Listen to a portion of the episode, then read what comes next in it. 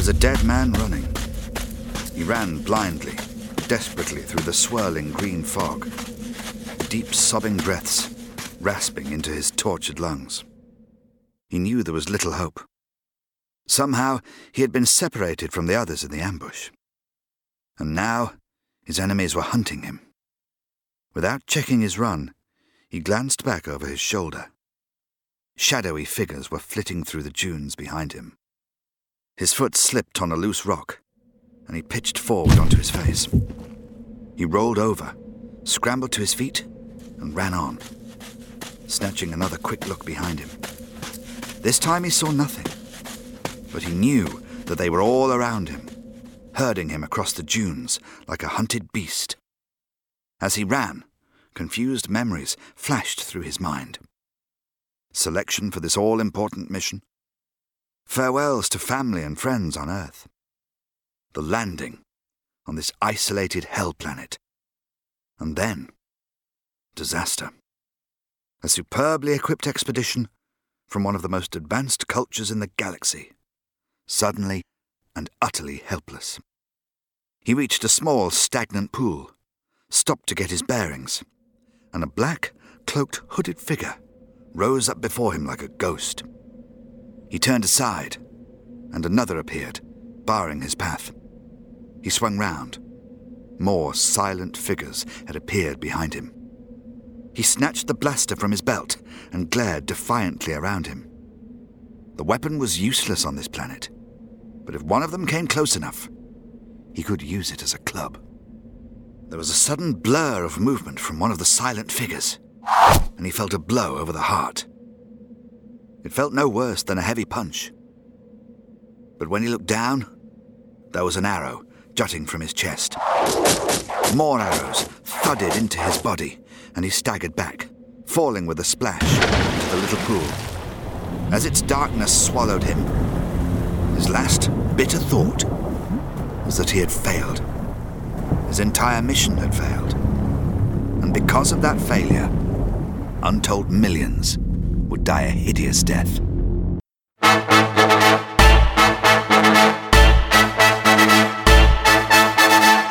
Welcome to Doctor Who on Target.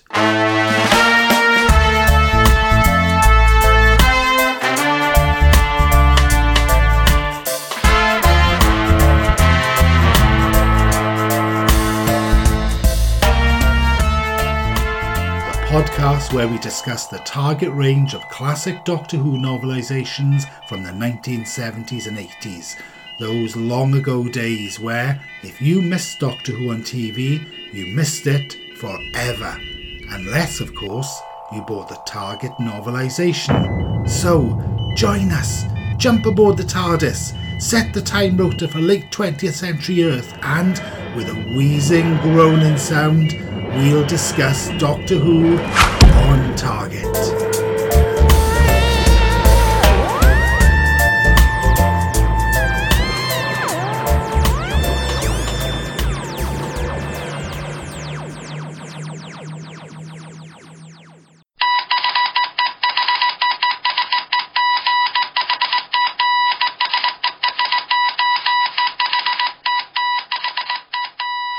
There's some more news from BBC Audio of the rest of the Target adaptations that they're going to be releasing for the rest of this year. Um, now we are going to have Richard Franklin reading The Claws of Axos. That's one I'm really looking forward to. And also the fabulous Jon Culshaw reading, this is going to be next month's Doctor Who and the Sontaran Experiment. I really hope this one is as good as Death to the Daleks, but we'll more about that later in the episode. Um, we also have, and this is very interesting, Doctor Who: The Macra Terror. Now this is read by Anneke Wills, and of course it's one of the missing stories. We only have a few um, very small clips of that, I believe, from the Australian censor clips. Um, now Michael and I are going to be reviewing this one because Michael came up with the idea of we haven't actually reviewed any missing episode serials before. So we we're going to be doing this one, I think, sometime in or well, it's not released until August, but we'll do that one.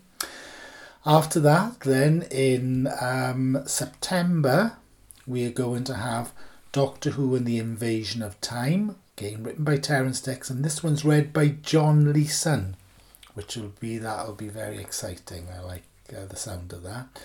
And then finally, on the 6th of October, Doctor Who The Time Meddler, uh, reader to be announced. That one's written by Nigel Robinson, and that one being released much later than the others. I don't, I've never actually read The Time Meddler, so um, that's going to be very interesting indeed. So that's the rest of the target uh, serials that are going to be released from BBC Audio later in the year. There's no news yet on whether the target books themselves are going to be reissued, just these audio versions, but we'll be reviewing all of them anyway. Okay, so back to this week's episode. A mysterious power loss strands the TARDIS on Exxilon, a sinister, fog shrouded alien planet. What terrifying power makes captives of all who come here? What is the secret of the mysterious deserted city with its great flashing beacon? And what sinister plan has brought the Daleks to Exxilon? The Doctor and Sarah must risk their lives time and again in a desperate attempt to foil the Daleks and save millions of humans from the horrific plague. Hello and welcome to Doctor Who on Target. This is Greg in Swansea. And this is Michael from Norfolk. Fabulous. And can you tell us, Michael, what story we're looking at today? Well, uh, we're looking at Death to the Daleks by the one and only Terrance Dicks. Oh, fabulous. And I know that you particularly wanted to take part in this one. So tell us the reasons why this one has a particular meaning for you. Well, um, I used to get a lot of uh, Target novels, mainly from like Jumble sales, etc. But I, I remember on on one particular occasion uh, where I live, there weren't many bookshops, but uh, the local news agents they uh, they had a lot of paperback novels. I remember going in there one Sunday morning um, with my grandfather, and I saw this novel, uh, Death to the Daleks, and you know the cover really struck me. And you know, uh, I wasn't familiar with the story. I didn't know what it was about. It just had that fantastic image of this Dalek blowing up on the front, and uh, you know, I bought it, and uh, it cost me the princely sum of one pound twenty-five back then. Uh, this would be the, uh, I believe, it's the reprint in nineteen eighty-two. Fabulous. Oh my god. I would have been 10 years old. Oh, 10 years old. Now that's interesting because um, um, I haven't got my original edition, but I've got one which I picked up, and this one was £1.35. So I'm mm. guessing I'm going to look and. Yeah, this is the 1984 reprint. So obviously, um, they they they slapped ten mm. pence on it in, in two years. Um, but yeah, similarly to you, I remember I used to go to town on a Saturday. It was with my mother at that age, and I was allowed to choose one target book. And I remember seeing this cover amongst the other ones. I had to have it. This this was the mm. one. It says everything, doesn't it? You, you said it's it's brilliant marketing before. What what? Tell me what you mean by that. Well, I mean, it's attention grabbing, really. I mean, I mean, interestingly, I mean, this doesn't have Jon Pertwee's Doctor on the front cover. Yeah. For yeah. a start, I mean, its selling point is a Dalek. Yeah. Getting blown to smithereens. Oh, um, fuck. You, you know, mean, it's quite an evocative image, really. Yeah, yeah, and it, it, it is iconic, absolutely, and um, this was one of the ones on display at the Cartoon Museum uh, at the Target exhibition recently, mm. and um, it's just a brilliant cover. Even after all these years, it still looks so vibrant and it just says everything, doesn't it? You want to know what's going on here. Well, I, think the interesting thing is, I mean, um, if you look at some of the later covers that were to come, Yeah. um, because I think we weren't far. This was uh, reprinted around Peter Davison's era. Yeah. Um, they were going for like uh, photos. Oh no, not the photo. Yeah, you know, Yeah. And this one, I I'm not quite certain who did the cover for this. Um, but you know, it, it's it, it's it's a bit similar to the situation that we have now with a lot of movie posters. A lot of movie posters are Photoshop efforts now. Yes. Yeah. Whereas back in the day, you'd have uh, artists like Drew Struzan, who do you know who did a lot of uh, like the posters for Indiana Jones, etc. Really striking posters. yeah. And this is the thing about this this cover. It's a it's a, it's a simple image, but it's a striking image. So you know that that was the appeal to me. Like I said, I had no idea what this story was about. Well, that's that's a very interesting point for a couple of reasons. And first of all, I'll just say the cover artist was actually Roy Knipe, spelt K N I P E. I'm not sure. Not familiar with him at all. No, me neither. Me neither. It's not one of the usual guys. It's not Chris Achilleos. It's it's not. Yeah, but um, there is something you you mentioned. You weren't familiar with the story. I thought I wasn't familiar with the story until I read it when I had these recollections that I had actually seen it on original transmission or parts of it, Mm. but I wasn't aware of it there. But there's something I wonder if Michael, um, you being the the font of knowledge of Doctor Who, well, can you tell me what's in what the anomaly is between what we see in on the cover and the story as happens? There's something not quite uh, right about it, is there? Um. Well, um, I don't know really. I mean, the livery is correct. Yeah, it's the Dalek is actually spot on. It's actually it's the right Dalek. The problem is, I, you'll probably correct me now, but to to my knowledge, I believe that this scene actually never happens in the story.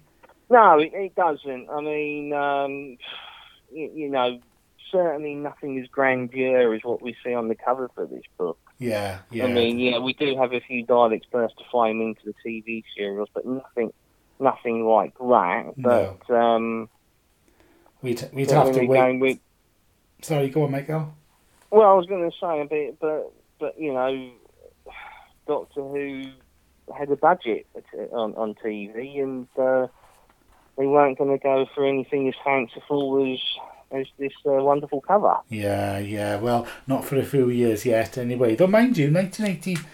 Oh no, this was 78, wasn't it? It was uh, 70. Oh yeah, it'd be a few years yet before we got the lovely exploding Daleks of Well, Peter, yeah. Peter Davison years and so forth. Yeah, but if we just go then, so Death to the Daleks, fabulous title, originally written, of course, um, for the TV screen by Terry Nation. Um, this version by Terrance Dicks. Now, what do you think of the story?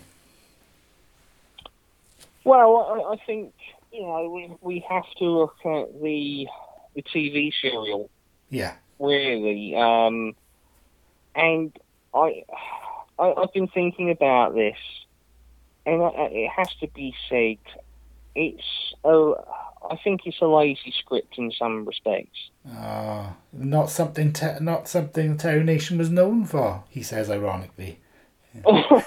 um, well, okay. I, I, let's look at the concept. So you've got the this planet, Yeah, the planet Exxilon. yeah, um, and the planet absorbs energy, yes, yeah, uh, which, which is a neat idea. To be Yeah. quite honest, you know, Yeah. uh, you know those uh, those early scenes in the TARDIS, where you know the Doctor sort of like states somewhat solemnly that the TARDIS is dying. yeah, yeah. I think that's a Um, I, I think that's uh, it's a great scene because that concept of the power being drained, I thought it was beautifully written in the novelization and on the series because of course, it goes from main power, and then don't worry, we, we, we've got backup power. The backup Mm. power goes, don't worry, we've got emergency power. And, and we end up with um, an oil lamp, and uh, Yeah. which I love. Yeah, yeah. Well, I, I mean, you know, that that's that, that's a good point, really, because it just goes to show that um, only artificial power sources are being drained. It's not everything. So that that's a good that's a good point there. Yeah, yeah, But herein lies the problem that good old Terry Nation, he comes up with, and he, he came up with, oh, you know, his contributions to the series. He always had great concepts and Yeah. ideas. yeah, But herein lies the problem. So you have the Daleks turn up, yeah. You know, and their affect, their ship is affected by their power loss, hmm but they're not. Oh no, yes, yeah. You've just pointed out a serious flaw there. Of course, yeah, yeah. I did, I did. You know, be- yeah, because you know, back to the, the you know the the dead planet. yeah, you know, the TV serial Doctor Who and Exciting Adventure with the Daleks, you know, they draw their power from static electricity. That that's established in that first serial, and, and over the each subsequent serial, we see the Daleks evolve. yeah, You know, with uh, in Dalek Invasion of Earth, they've got that that that sort of like that dish on their on their on the back panel yeah, on the back of the Dalek. Then and then you know when you get to the chase, they've got the slats, which we assume is a way of drawing solar power or, or similar, something like. yes, yeah. Do you know? But You, then, go on, yeah, sorry, go on, Michael. sorry. Yeah, no, you go on. You go on. I, I was going to say actually, I've, uh, I this never occurred to me before. Now, now you you've put it out in scientific terms of the the construction of the story and and the world Mm. being conveyed in a. I I've suddenly realised that's a pretty major flaw, actually, isn't it? Yeah, but then, it, it, like, the thing I'm getting at is he came he came up with this this concept of you know something's gaining power on this planet, we, and you know at that point in the story we don't exactly know what. Yeah, It's like you know, you know. Um, but then, um, like you say, you had the Daleks turn up, and and later on in the story, actually, Sarah Jane does actually sort of like saying to the Doctor, you know, why isn't it affecting them? Now, in the TV serial, the Doctor says something like they move around by psychokinetic power, ah, ah. and Yeah. you're like, where's that come from? Yes, yeah, yeah. This is, I, I I would say, again, you know, as I say, it's a flaw I've never noticed before, but you're absolutely right. And I think it's a typical Terry Nation thing, isn't it? You know, the the minute you start to try and take apart a Terry Nation script, I think a lot of the time, certainly with the Daleks, I mean, um, they, they've, I mean, we, we only have to look at what was the, the Android invasion was a Terry Nation script, wasn't it? When we were meant to Yeah. believe all the way through that this guy, I've forgotten, I've forgotten his name now, but the the astronaut um, with the eye patch on had Hmm. never looked into the eye patch Oh, yeah. the whole time he was there to see that his eye was actually still there. And um, I, I feel, I feel, Michael. Now you've pointed, I feel a bit like that guy actually. I feel like I, I've had my eye patch on all the time and not looked at why nothing else can move, but the Daleks can. So Well, I, I think the thing is, it's kind of like, uh, I think Terry Nation kind of like glossed over that point. Hmm, I think he kind of like, he wrote himself into a corner, then he's like, well, I'll just put in a throwaway line. And the, the interesting thing is, I mean, in, in the novelisation, yeah, uh, Terry Nation, uh, you know, he write, you know, Sarah Jane asks if they're robots, why isn't their power affected? How come they still move? And the doctor's reply is because they're not really robots at all. Inside each of those metal shells is a living, bubbling lump of hate. yes, yeah, yeah, You know, and it's it's kind of like it's glossed over again. yes, yeah, And Yeah. but I I think at that point, really, you, you just kind of like go with it. But my my point is that I think Terry Nation's uh, script was a bit lazy. Hmm. Yeah, yeah. Well, if Terry Nation's script was lazy, and I wouldn't disagree with you there, what Hmm. about Terrance Dicks's novelisation? Well, I, I, I think what I've noticed reading uh, Terrance Dicks's novelisations, every now and again, he would improve upon what was televised. And I think this is very much the case here.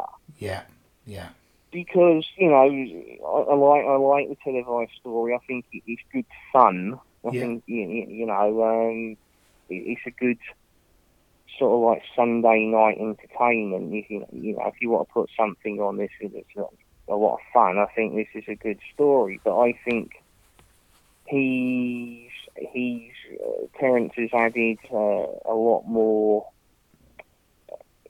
tension to it. I think. I think. I think. Um, you know, when the Doctor encounters the uh, the group from Earth, yeah, um, Galloway, yes, yeah, uh, who who I who I love, you know, that gruff Scotsman. yes, You know, you know, when the Doctor asks what's what's what's been happening, he says, "Oh, command, where have you been hiding?" You know, I, I love that. And Yeah. he's like, and the Doctor's like. You know what? You know he wants to help, and also like Galloway's suspicious. He's like, "Well, who the hell are you?" yes, yeah, yeah, And you get you get an inkling of that in the TV story, but I think in the in the book is more of it, right, and I like that. Yeah. I like that. He, he he's kind of like spiced it up. yeah. That's what Terrance has done here. He's spiced it up. Absolutely, I, I'd, I'd agree with you there, definitely. I mean, I'll just say, because we, we are mentioning as well the, the new um, release from BBC Audio, of Mm. course, with the um, um, who Jon Culshaw is narrating Mm. it. And um, the opening scenes of this with Jon Culshaw um, doing the voice of, of uh, well, he does the voice of Jon Pertwee, and he doesn't try to emulate Sarah, thankfully No, but I- he does a fab job of it. I absolutely love the soundscape and everything in this in this new audio. Re- I thought it's done really well. He cap- Do you think he captures Jon Pertwee really well? well he's you know obviously Jon Culshaw's a big Doctor Who fan. Yeah, You know, I I, I attended the uh, 40th anniversary convention in London, and he was there as a, as a guest, and I didn't actually twig at the time. You know, I'd seen him do the Tom Baker thing, but I didn't realise how much of uh, a fan he was. oh and right, um, right.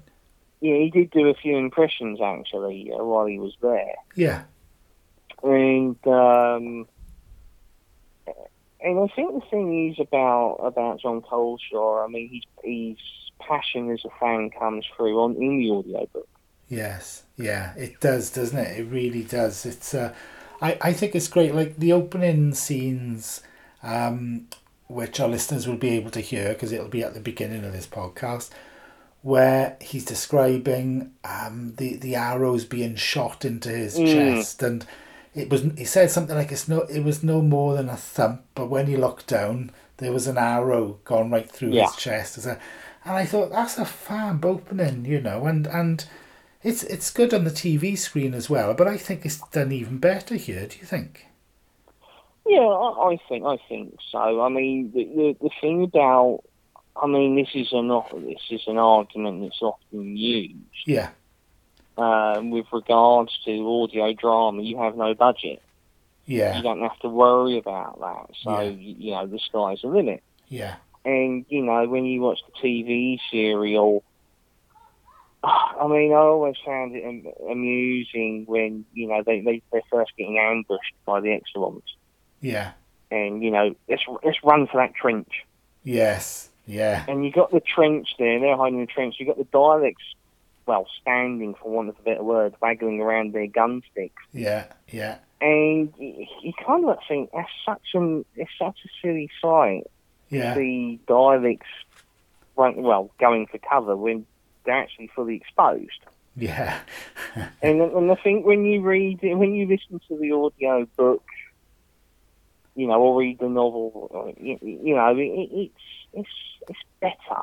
Yeah, yeah, it is. It is better, and I I think um, I do remember um, the fabulous descriptions and scene of the of the Exxilon city being mm. um, you know when it's destroyed at the end when they when they yeah. blow up the and it's uh, it's melting and I yeah. always remember in my imagination reading it in this book going oh that sounds fab and then of course when I eventually got to see the TV series I well what what is it Polys, polystyrene or something melting I think it? it? was styrofoam or something styrofoam like that. yeah yeah and it didn't look quite as spectacular as it sounded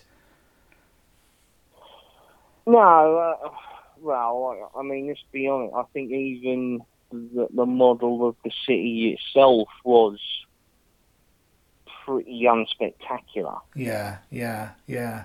And it, it's such a pity because, uh, as I say, I listened to this audio um, mm. on a long drive recently up to, to Yorkshire and I drove at night and um, listening to it, it was just it was just fab. It took me right back into it because I think Terrance is really good at pacing, at getting the pacing back, and like you say, in the character of Galloway, and um, uh, mm. um, oh the uh, well, sorry, I've lost it. Well, there. Hamilton. Yes, yes, that's right. Yeah, um, all all of these coming across, it was just like really quite an intense adventure, and it seemed quite. Um, it just seemed to be quite realistic in the sense of this world of what was going on, the machinations between them, and like you say, the um, was it Galloway who's taken over from the captain when he was dying? Yeah, because he's like, I'll do what I have to do to get this mission done. Yes. Um, yeah. But uh, you know, you know, there's a nice um, a paragraph in there in which we get a little bit of background to Galloway and you know where he's come from and um, yeah. you know the, this kind of thing in the game. It, it just it just beefs the characters up a bit. I have to say I do take a bit of an issue with Peter Hamilton. Right, right. Um, you know, he's just a, he's he's very much stiff upper lip. Uh, you know, he says to Galloway, "You're totally ruthless." Yes. And I'm, I'm kind of like, crikey, he, he's a bit uh, he's a bit old hat. He's older Hamilton. Yeah, yeah.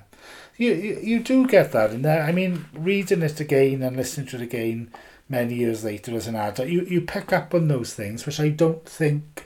Well, I I don't remember picking up on a, on a as a child. Did, did you then, or was it something new to you? Are, are you reading it from a different perspective now? Do you well, think? I think well, I, I think inevitably you do as an adult. I mean, we can look at things with a nostalgic glow. Yeah. But at the same time, you know, the adult in us will look at these things with a very different perspective. Yes, yeah. That's inevitable. Yeah. But that doesn't mean to say that you can't enjoy it. No, no. Oh, absolutely. You you have to overlook some of the um, so, so, some of the issues. I think. I mean, um, there was quite a bit of controversy lately, wasn't there, about um, Russell T Davies's new adaptation of A Midsummer's Night's Dream, where mm. he basically censored the parts about young girls committing suicide for love. And there yeah. was quite a bit of controversy about it. Now, I understand why he did that, but I don't agree with it. Um, and I think, one, because it's, I think Shakespeare got an essential truth there, which is that young people who fall in love and um, their love is rejected, they lose their love, they do feel like that. It doesn't mean they're going to do it, it's just the feeling of it. But I think yeah. with, I, I don't know if you agree with me or disagree with me, but, um, but I think some of the attitudes and, and characters and actions we see in the old Target novels aren't acceptable these days. So you can understand you've got to overlook that, you know. But I, I don't know about censorship. Uh, what, what do you think about that, Michael?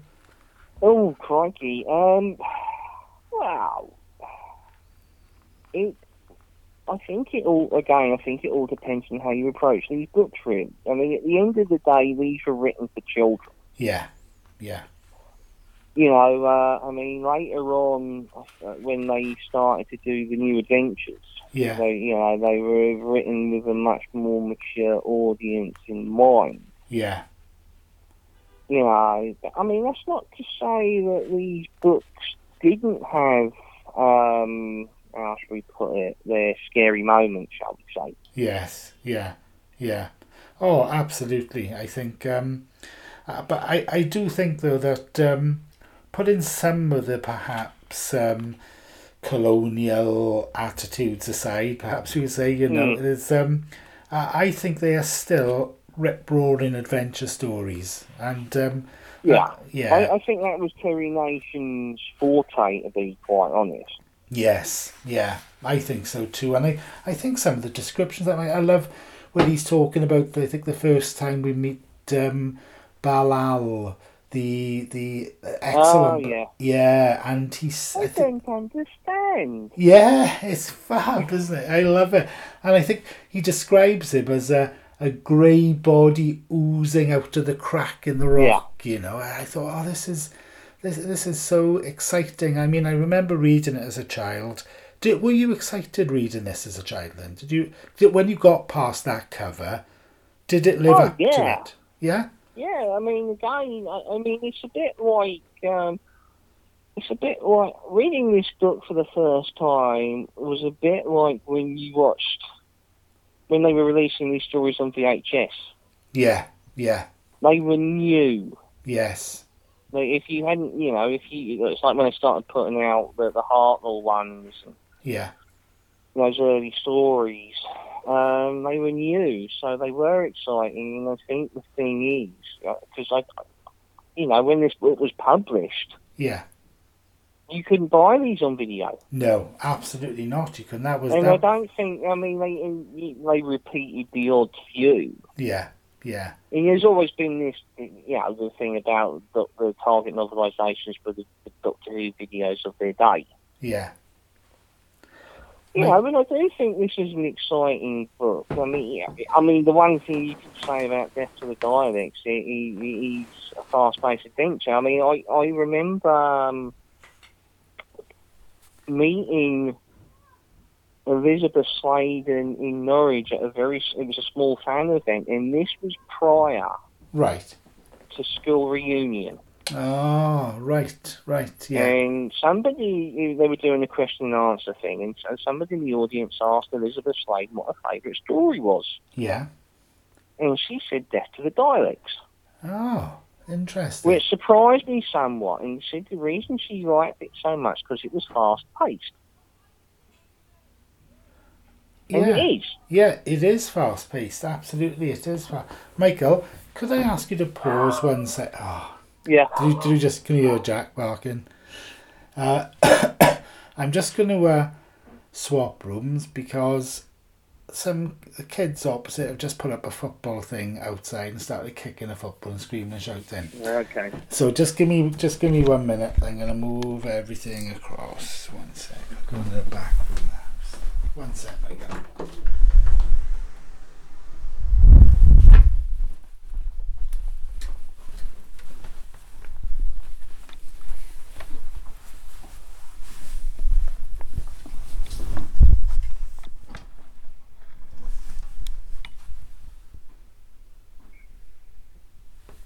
Oh, this is bleeding ridiculous. Can you, still hear me, Michael? Yes, I can. Oh, they're out the back as well. Right, let me think. This is the problem I've got in the you know in the summer they you know what it's like at the front. They got this all green grass and they bloody put things up. I don't know what to do now. One sec, Michael, if I could. Uh, yeah, is it pink or green bags tonight? I think it's pink and black. I'm guessing. I, will you have a look down there? Because I'm not. I'm not sure. Nobody's them out yet. Yeah, I'm not I sure. think they- I've just put Mary's out and it's green. Oh well, we'd be green as well then. oh my god, I'm gonna have to go back in this room. Damn. Well, don't worry about it. Don't worry about it. Uh, you couldn't come down here and tell him to bog off, could you? It's not, no. Best not to, I suppose, isn't it? Right, sorry, Michael. I'll go. window. Yeah, I've got. I've closed the window. I've closed curtains. Just let's hope they calm down a bit. Um, sorry, Michael. This is this bit's going to be cut out, obviously. Excuse me. Sorry, Michael. What what was the last bit you were saying there? Oh, It's gone God, now, is I it? can't. I Don't- Don't worry, don't Don't worry. worry. We'll uh, we'll go back to um. Let's have a look. Oh, right. I I think I well, I remember. I I mean, I was talking about, um, you know, Elizabeth Sladen had been talking about how fast-paced, Oh yeah, yeah. you, you know, that. that, that That's right. Yeah. So I'll just come back with that and say, um, yeah, I, I I agree with her on that point. It is fast paced. It's um, it's, it's a fast paced story, and I think there's enough going on there to it just pull. What do they call them? Page turners, isn't it? It's a it's a page turner, I think, and I. I also love the fact. I mean, I like this with all the good Target books, which is the chapter titles. You know, Mm. um, I mean, l- look at this. If I just read some of these out Death of a TARDIS, The Ambush, Expedition from Earth, The Deadly Arrivals, A Truce with Terror, you know, escape, escape to the Unknown, it's The Nightmare. It's fabulous, isn't it? Yeah, I mean, I, I have to say, the, the when you mentioned Escape to the Unknown, I immediately thought of um, Mission to the Unknown. Yes, yes, it did make me think of that too. Yeah, the city attacks. You know. They're great titles. I love all that, and I think you are right regarding. I think you know the story um, being perhaps not as uh, tightly put together as as some other um, writers would have put them. But I think Terrance Dicks does a really good job of trying to tie it all up into a, a fast paced adventure.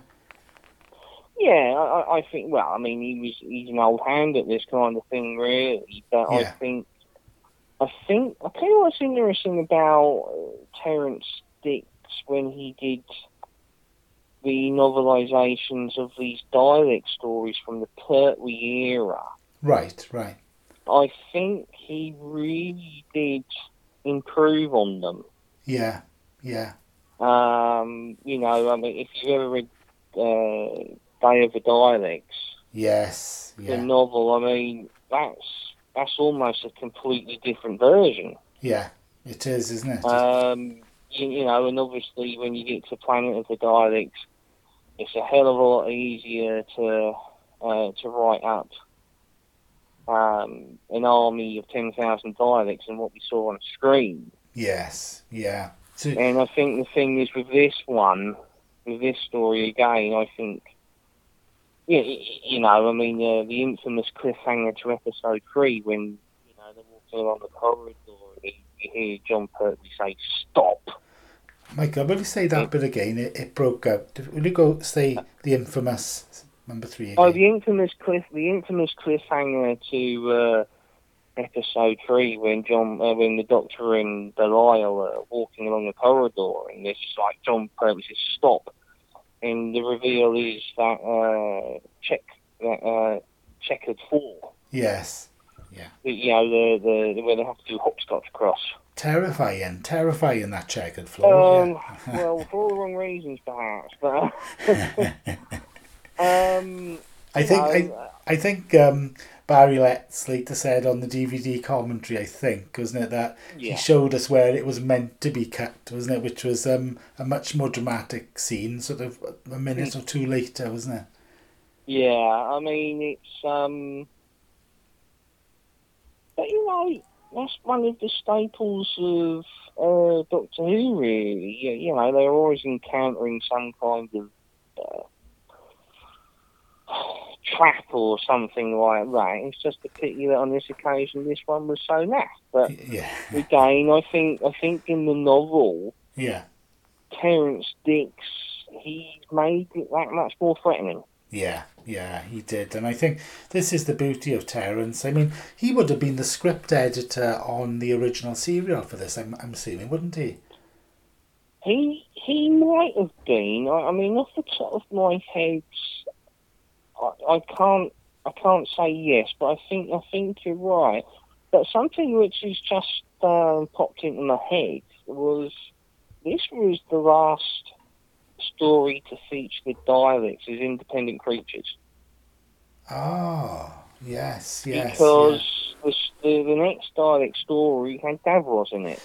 Oh, you're right, of course. So, yeah, so this is the last time we see the Daleks as they were really orig- throughout the 60s and early 70s because, Well, yeah, that's it, really. I mean, and from, from really after this, you know, they were arguably never the same again. no, to a certain extent. I mean, they became more of a more in the background. yes, yeah, yeah.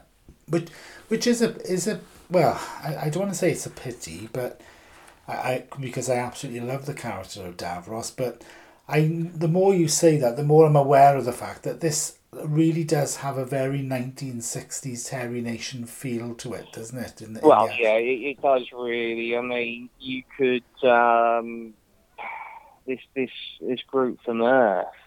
Yeah, Um, you know, they could almost be uh, the same uh, bunch of characters uh, that were in the Daleks Master Plan.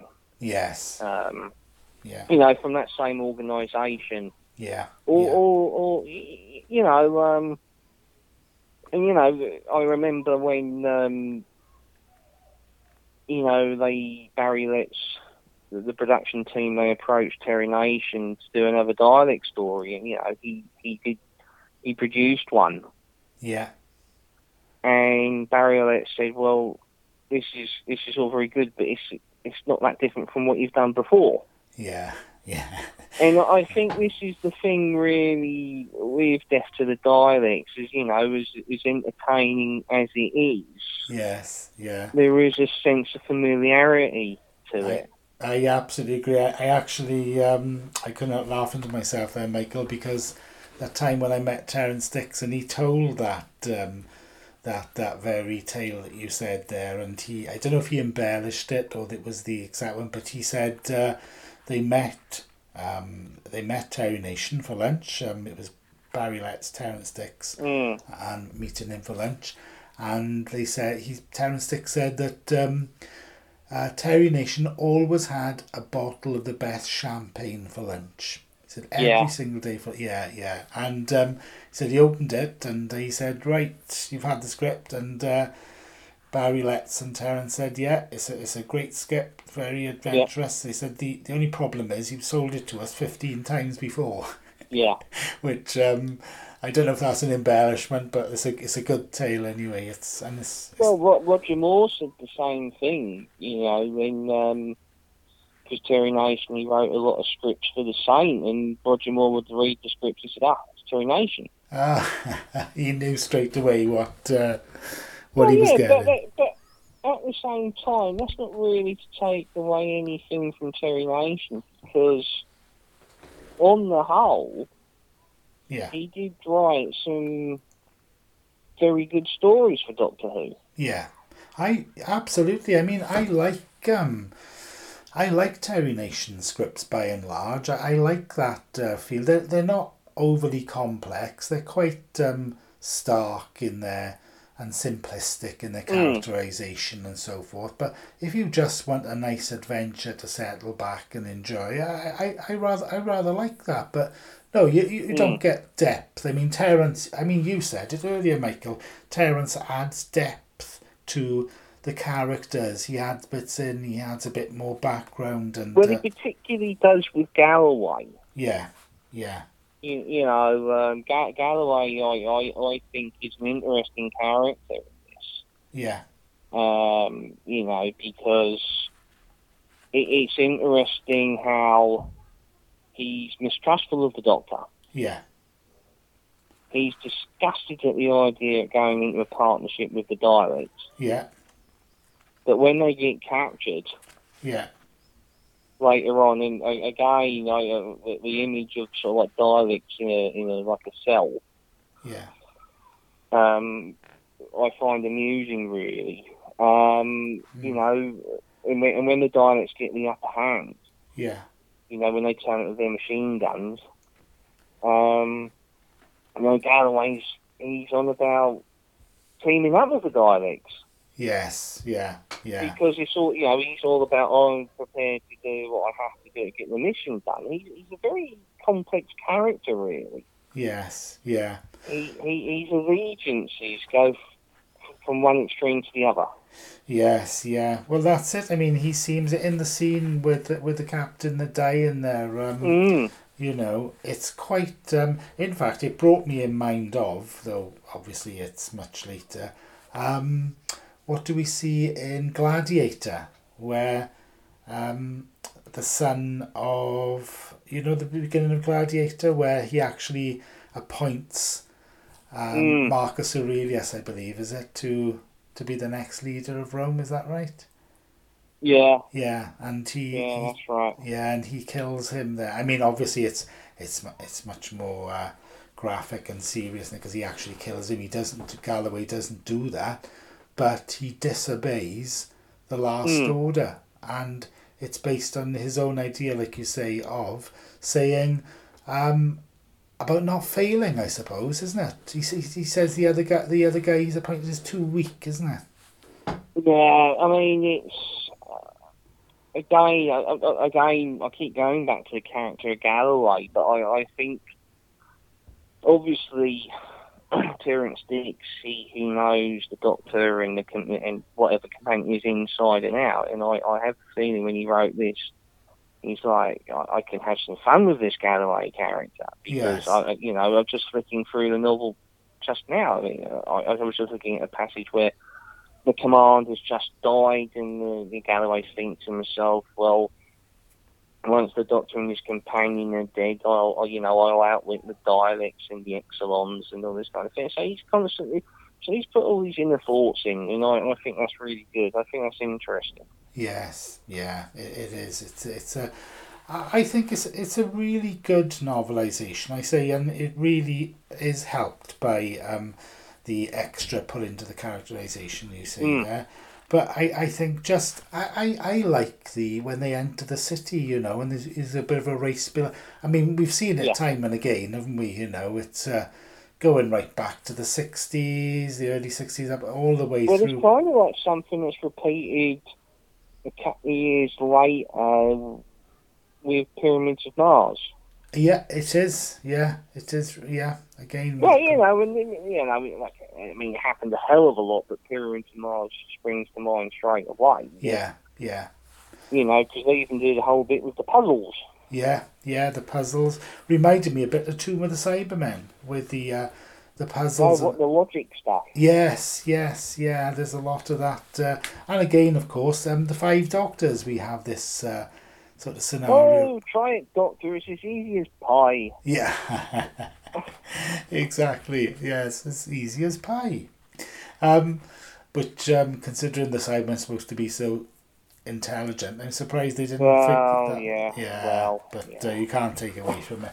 But um, so would you would you recommend this book to read, Michael? Oh, yeah, yeah, absolutely, absolutely. I, I think it's yeah, certainly there are there are better stories out there, Mm. but I I think this is a good old fashioned adventure. Yeah, yeah. I I think so. you too. know, um, I, I'm, um, you know, it is an improvement on the television serial without doubt. Yeah,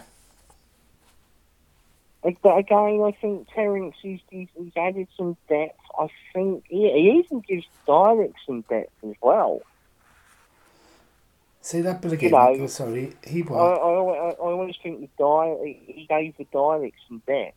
yes, yeah, You know, because I think Daleks are better when they're scheming. yeah, yeah. There is quite a bit of scheming going on in there, isn't there? I quite like that uh, that You scene where they. um, I'm not too certain about them having little police boxes on their spaceship, bro. But uh, is that is that repeated in the in the novelization? I can't I can't remember. Yeah, yeah. It is, is it? Oh, This is when they're, this is when they're, they're testing out their machine guns. Yes, that's right. Yeah, to check um, that they're actually working, isn't it? They take aim at yeah. Hmm. Don't know about that. Yeah. Um, you know, um, I wonder if they had any other ranges of uh, TARDIS uh, merchandise at hand. yeah. Um, but but like I say, they they made them he made them schemers, and you know, that that's it's like um, there's a there's a there's a passage in the book when um, they make a point that it's mentioned that there are another three Daleks in the spaceship, yeah. Yeah. but they were going to keep that a secret, and it's not something you're completely aware of in the TV serial. Yes. Yeah. Yeah. Well, So yeah, I I would recommend this book. I think it's a, it's a writing good read. Oh, lovely, Michael. Yeah, Terrance would, would approve heartily of that. And what what do you what do you think of- of the um the suicide sacrifice at the end with the with the bomb exploding on the Dalek ship? Look, Galloway. I mean, Yeah, uh, redemption. it is redemption, isn't it? It is redemption. I, I think he knew he kind of like screwed up. Yeah, yeah. So do you think, you know, um, especially, you know, well, I don't know if I shouldn't mention really, but um, these days, you know, you mentioned suicide bombers and so forth, and it's a very, very unpleasant, um, horrific thing, in fact, to talk Uh, about. yeah, but I, I, I think what we have here is is very different. Yeah, yeah. It's, Um, you know, because this is this is noble sacrifice. yeah, I think I think he you know he has seen the errors of his ways, and, Yeah. and again you know it's you do get the, the feeling he's quite embittered yes, yeah, yeah, uh, yeah. about you know Terrance Dicks makes reference to Dalek wars in the past etc. So and uh, yeah. so I think um, I I I think that's quite I think that's quite a good uh, way to um, bring Galloway's character arc to an end. Yes, yeah, yeah.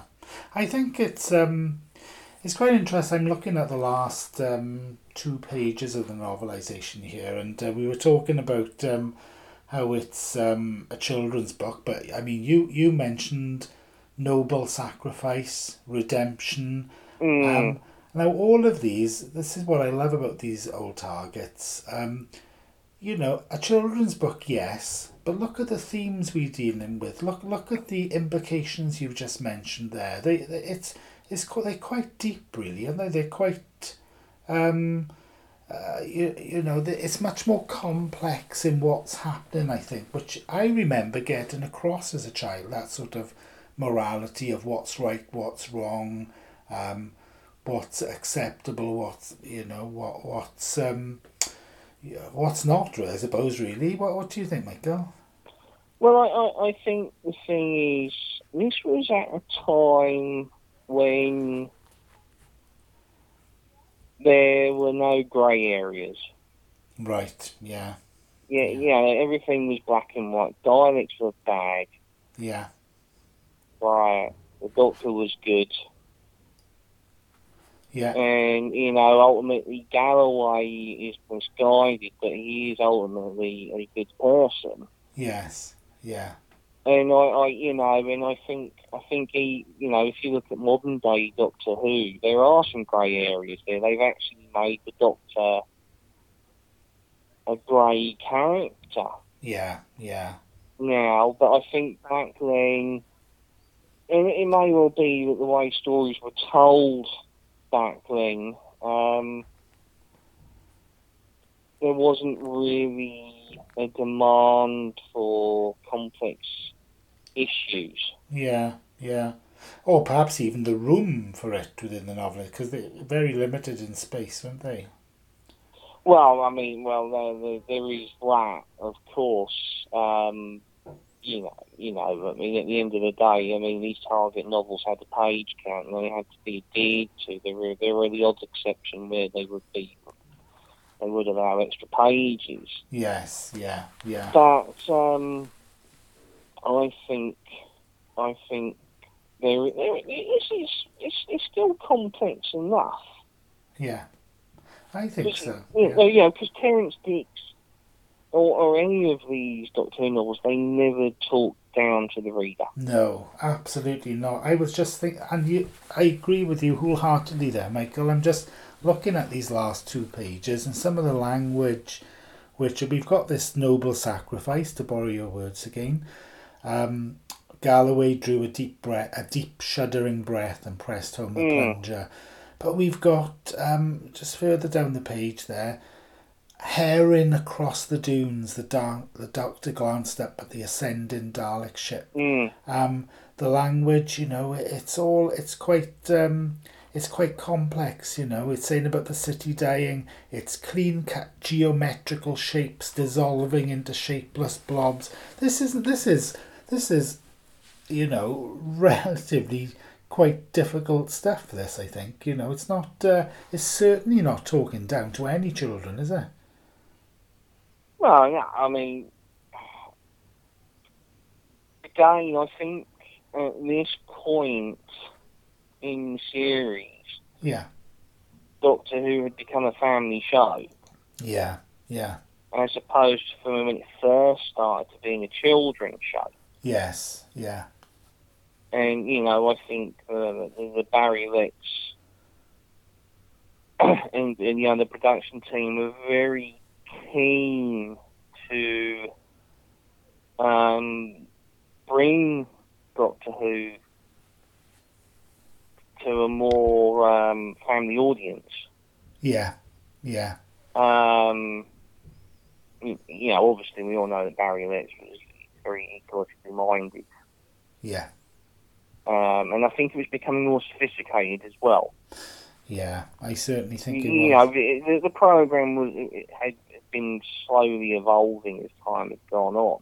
Yeah, Um, and I, I think really, I think maybe the problem with this book is that you could you could say that Terry Nation was still writing as if it was in the sixties. yes, yeah, absolutely. I think that's that, and he would carry on doing this into the into the Tom Baker years, but not with the next Dalek script, as you mentioned, which is No, no, no, no, Yeah. not at all. I mean, that was well. I mean, that, that's that's a, that's something for another time. But I Yeah. mean, that's quite adult. yeah, absolutely. We, we'll we'll we'll discuss that when we get to that one because that's uh, hugely influenced by Robert Holmes. That one, isn't it? Which uh, I've just Well, ah, ah, you Uh, say that, but I mean, you know, it's actually. I think Terrance Dicks actually said that's really that's all Terry Nation. oh right. Oh, that's But that's for another time. That's for another time. That's for another time. Well, could I ask you first of all, just before we start finishing up, what about this is one of Pertwee's last stories. It's his last season Yeah. with, and he's joined by Elizabeth Sladen and Sarah Jane. What do you think of the Doctor and Sarah team in this? Um. Well, they don't really spend a lot of time together. No. You know, Bellal is kind of like your, your, your substitute companion He is, isn't he? Yeah, he is. Yeah. in a sense. I, I, I, the problem, I think the thing is, if you watch, well, it's well known that Jon Pertwee didn't like the Daleks. No, he did not. Yeah. It's, it's his third Dalek story, Mm-hmm.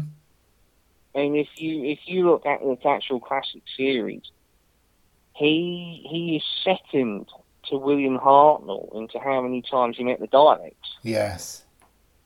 you know, um, I think, you know, and the other thing is as well, this was Pertwee's final season, and he looks fed up.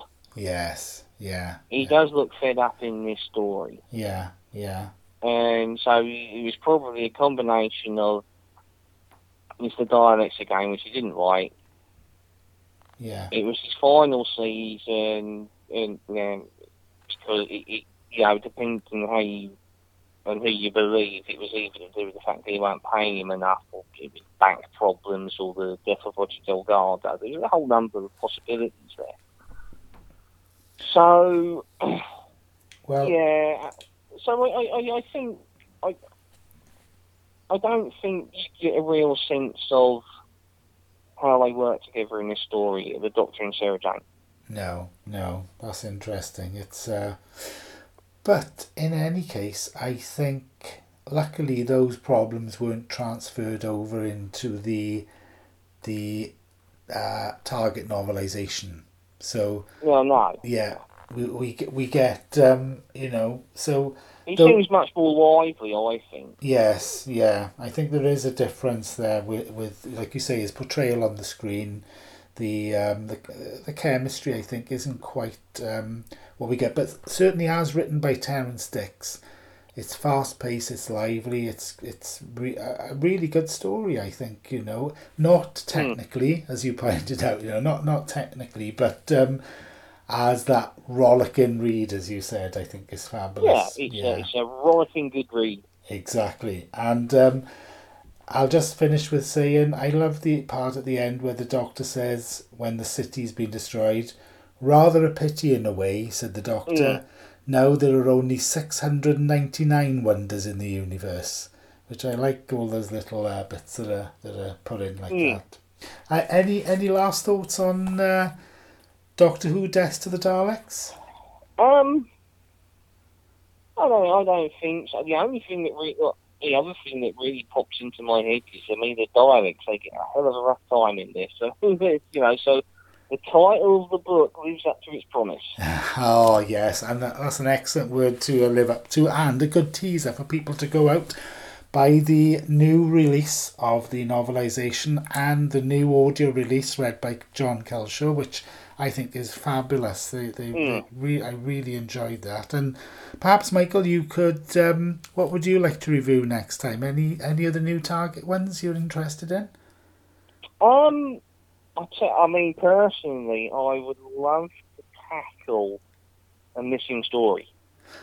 Right, right, a missing story. Okay. Well, we'll leave that one hanging for our listeners to uh, ponder on while we, we work that out and decide which one we're going to look at there, a missing story. Well, um, anyway, I'd like to say um, thank you to Michael for joining us for the podcast. And uh, Michael, do you want to say goodbye? Yes, um, yeah, real pleasure uh, discussing this story this evening. Um, you know, and uh, get out there, read this book or listen to it if you haven't.